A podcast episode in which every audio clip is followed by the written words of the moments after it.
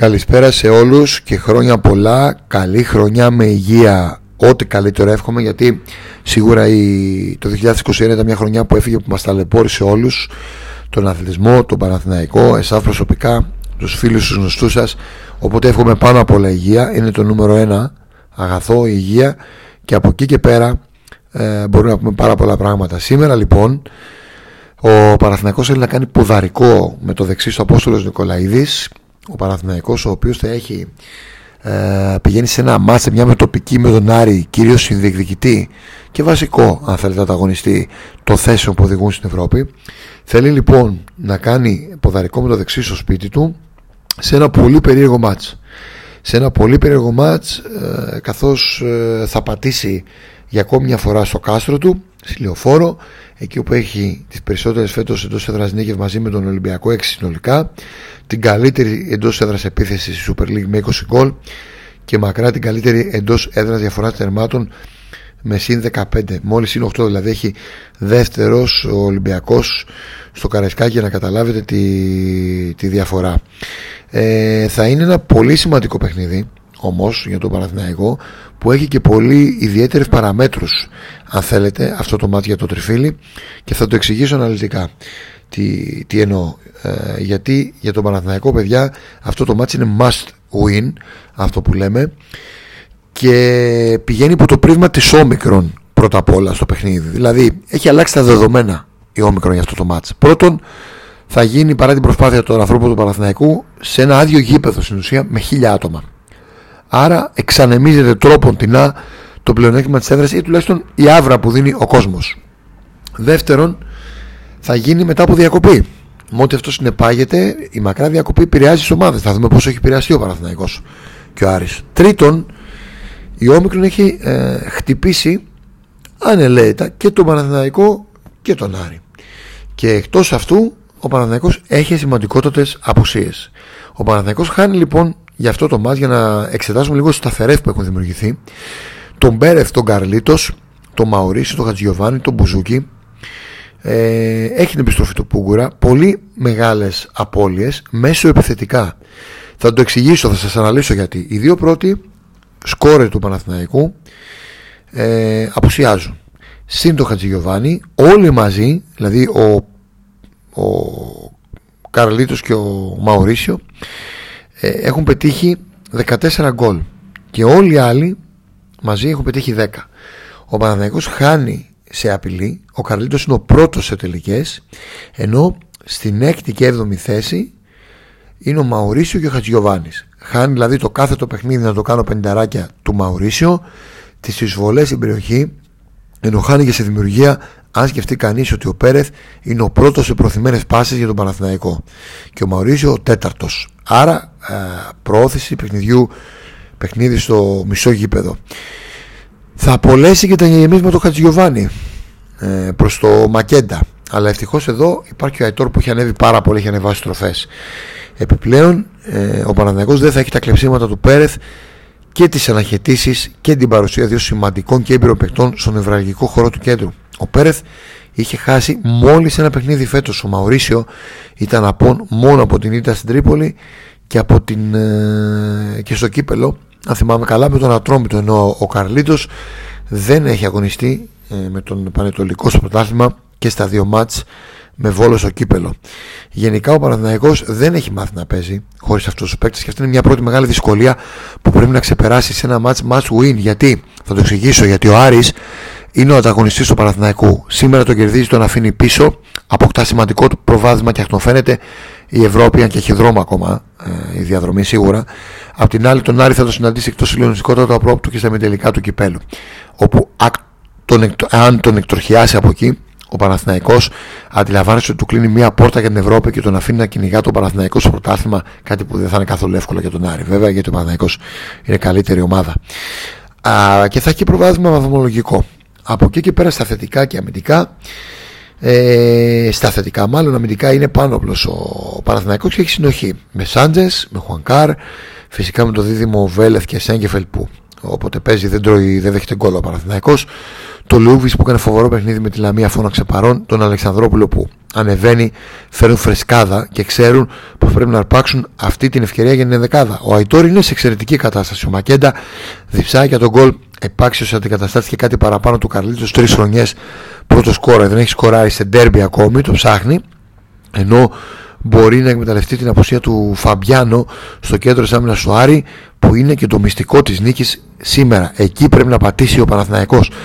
Πάμε στον αντίπαλό του. Έξω Μπρούνο Γκάμα έξω Ματίγια, έξω Φαμπιάνο ο Μαντσίνη, ο Ματέο Γκαρσία και ο Καμαρά που είναι στο Κοπάφρικα. Τεράστιες απουσίες για τον Άρη που έρχεται αποδυναμωμένος πολύ επιθετικά χάνει τους τρεις πρώτους σκόρερ. Μπρούνο Γκάμα Καμαρά, Ματέο, Γκαρσία. Όμως η άμυνα είναι το φόρτε του, έτσι κι αλλιώς.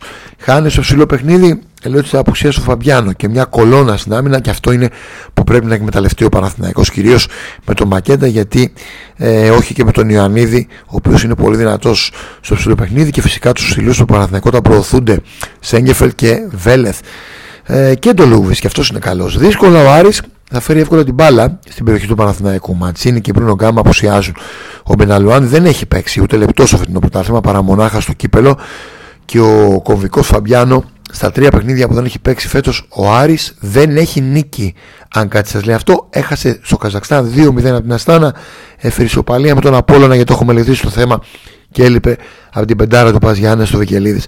Καταλαβαίνετε πω πρόκειται για τεράστια απουσία, τεράστιες απουσίες Μαντσίνη και Μπρούνο Γκάμα που έχουν παίξει σε όλα τα παιχνίδια πλην της γκέλα με Απόλωνα. Όπως και αυτή του Καμαρά που έχει αγωνιστεί σε όλους τους αγώνες πλην της ήττας από τον Ολυμπιακό ο Καραϊσκάκη. Εκεί όπου ο Άρης δεν είχε ούτε σουτ στο αντίπαλο τέρμα, καταλαβαίνετε τι γίνεται. Ενώ και ο Ματίκια και ο Ματέο Γκαρσία έχουν δώσει λύσεις και φρεσκάδα στο κέντρο. Ο Άρης θα τσιριχθεί λοιπόν στα δυνατά άκρα με Σούτγκριν. Λογικά θα πάρει πολύ μπάλα.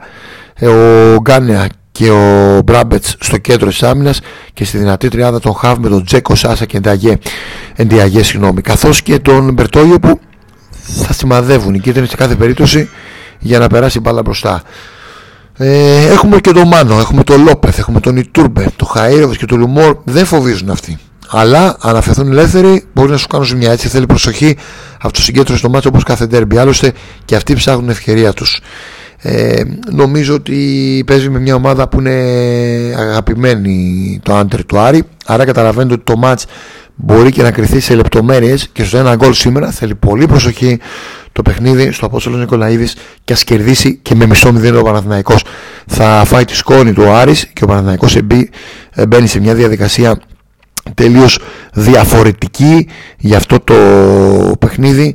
Ε, θα πατήσει όμως την έδρα του θα πατήσει την πράσινη φανέλα θα πατήσει στο ότι θέλει να μπει με το δεξί και κάνει καλά πασίματα στις χρονιές ο Παναθηναϊκός. Έτσι θέλει να κάνει και κόντρα στον Άρη. Βέβαια ε, είναι ένα παιχνίδι που δεν μπορεί να πεις ότι μπορεί να το υποτιμήσει το τριφύλι. Δεν τον παίρνει τον Παναθηναϊκό να τον υποτιμήσει. Να σας το πω κι αλλιώς. Ε, η πιθανή ενδεκάδα του Παναθηναϊκού σε αυτό το μάτς, κάτω από το δοκάρια θα Μπρινιόλη, τετράδα άμυνας, Σέγκεφελ Βέλεθ ε, στο κέντρο και αριστερά Χουανκάρ δεξιά Σάντζες στο χώρο μεσαίας γραμμής, Λούκβι Αλεξανδρόπουλου, Βηγιαφάνες. Εκεί είναι το μυστικό του Παναθηναϊκού, τα δύο χτάρια μέχρι τώρα.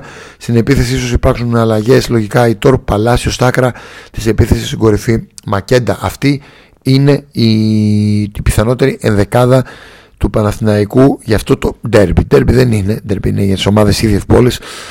Ντέρμπι με τον Ολυμπιακό, ντέρμπι με τον Πάο, αλλά ήθεστε να το λέμε ντέρμπι ε, σε αυτό το, το ραντεβού ε, με ευρωπαϊκό φόντο για τις ε, δύο ομάδες. Ε, που γίνει αν θέλετε και σκιά του ρεπορτάζ του με τον Μαωρίσιο ο Παναθηναϊκός ε, πραγματικά δεν έχει την πολυτέλεια να απολέσει βαθμό. Θα είναι τεράστιο πλήγμα να χάσει και πριν από ντέρμπι κιόλας. ε, επειδή έρχεται το ντέρμπι με τον Ολυμπιακό να πετάξει έτσι βαθμούς. Το αντιλαμβάνεστε όλοι ότι αυτό το μάτς είναι πολύ κομβικό για το τριφύλι. Έχει και τον Μπούγκορα που έχει επιστρέψει παιδιά μετά από δύο και plus μήνες. Σημαντική επιστροφή σιγά σιγά στα στόπερ του. Για τα μεταγραφικά μην με ρωτάτε. Δύο συν ε, μία μεταγραφή ο Παναθηναϊκός αριστεροπόδαρο στόπερ που παίζει για αριστερό μπακ. Σας τα λέω γρήγορα γιατί δεν είναι επ' αυτού η σύνδεσή μας σήμερα. Και ένα εξαροχτάρι καλό ποιοτικό και θα σπρώξει τα, τα φράγκα ο Παναθηναϊκός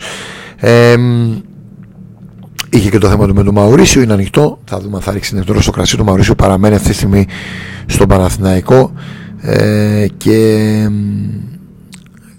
το Παναθηναϊκό που απέρριψε αν θέλετε η Super League αλλά δεν θα το δεχόταν και ο Παναθηναϊκός φυσικά ποτέ το αίτημα του Άρη να μην γίνει σήμερα το παιχνίδι γιατί είχε πολλές απουσίες ο, ο Άρης τέλος πάντων αυτά ε, σε γενικές ε, γραμμές ε, νομίζω ότι είναι ένα σημαντικό παιχνίδι νομίζω ότι ο Παναθηναϊκός θα μπει με το δεξί και θα το ακούσετε απευθείας ε, ραδιοφωνικά παύλα web, ε, παύλα web radio από το πάω παντού.gr σε περιγραφή μου. Να είστε όλοι καλά. Θα τα πούμε πλέον ε, στο Απόστολος Νικολαίδης και φυσικά με όλο το ρεπορτάζ στο τρίτο ημίχρονο κάντε και ένα κόπο να ακολουθήσετε το YouTube του παοπαντού.gr και αν θέλετε να μαθαίνετε τις ειδήσεις με το που μπείτε στο site αμέσως υπάρχει ερώτημα αποδοχής αν θέλετε άμεση ενημέρωση και φυσικά μέσω των social σας έρχεται σε detail ενημέρωση Twitter ε, Facebook κυρίως και Instagram. Να είστε όλοι καλά και θα τα πούμε ξανά με το Απόστολος Νικολαίδης.